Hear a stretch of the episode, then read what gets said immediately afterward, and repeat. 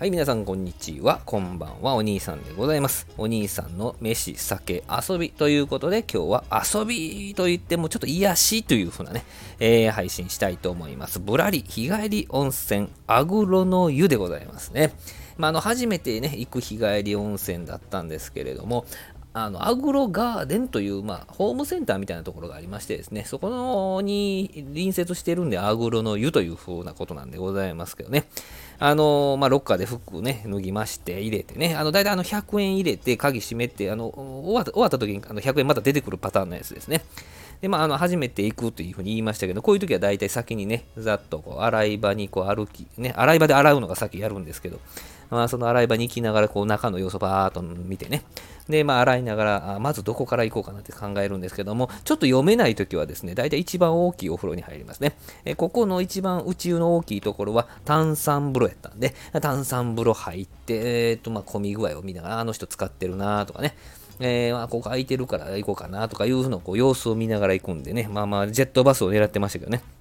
で、まあまあ、えー、他にもこう、ジェットバスト、あジェットでジェット水流とね、電気風呂をミックスしたような海遊風呂がありましてですね、まああのまあ、背中とか腰とかね、まあ、あの叩くとか押すとか揉むっていうのをこう感じられるような海遊風呂なんですけど、これさすがにね、結構ね、2時過ぎぐらい行ったんですけども、人多かったんですよね。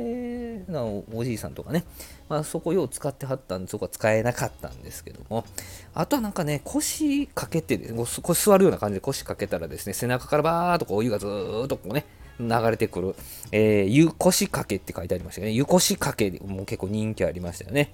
えー、まあ、サウナも人気ありました。これは人多すぎてパスしましたね。でまあまあ、露天風呂があるんですけれども、岩風呂とかありましたよね。ゴツゴツした岩でね、こう、自然の中にあるような感じで作ってます。これ結構あったかかったんで、ずっと温まってましたけどね。で、他には自然石をくり抜いた石壺湯っていうのがありまして、えー、あんまりこう、一人専用のなんかあるじゃないですか。ね、壺湯みたいな。あんまり入らないんですけど、まあ、そこはちょっと空いてたんで、これいけるなということで、そこ入りまして、で、隣にこうヒノキ風呂もあったんですけどね、そのヒノキ風呂の前にテレビがあったんでですね、それが石壺湯からこう覗くように見れたんでですね、それでずっと北京五輪見てましたけどね、えー、非常に温まりましたね。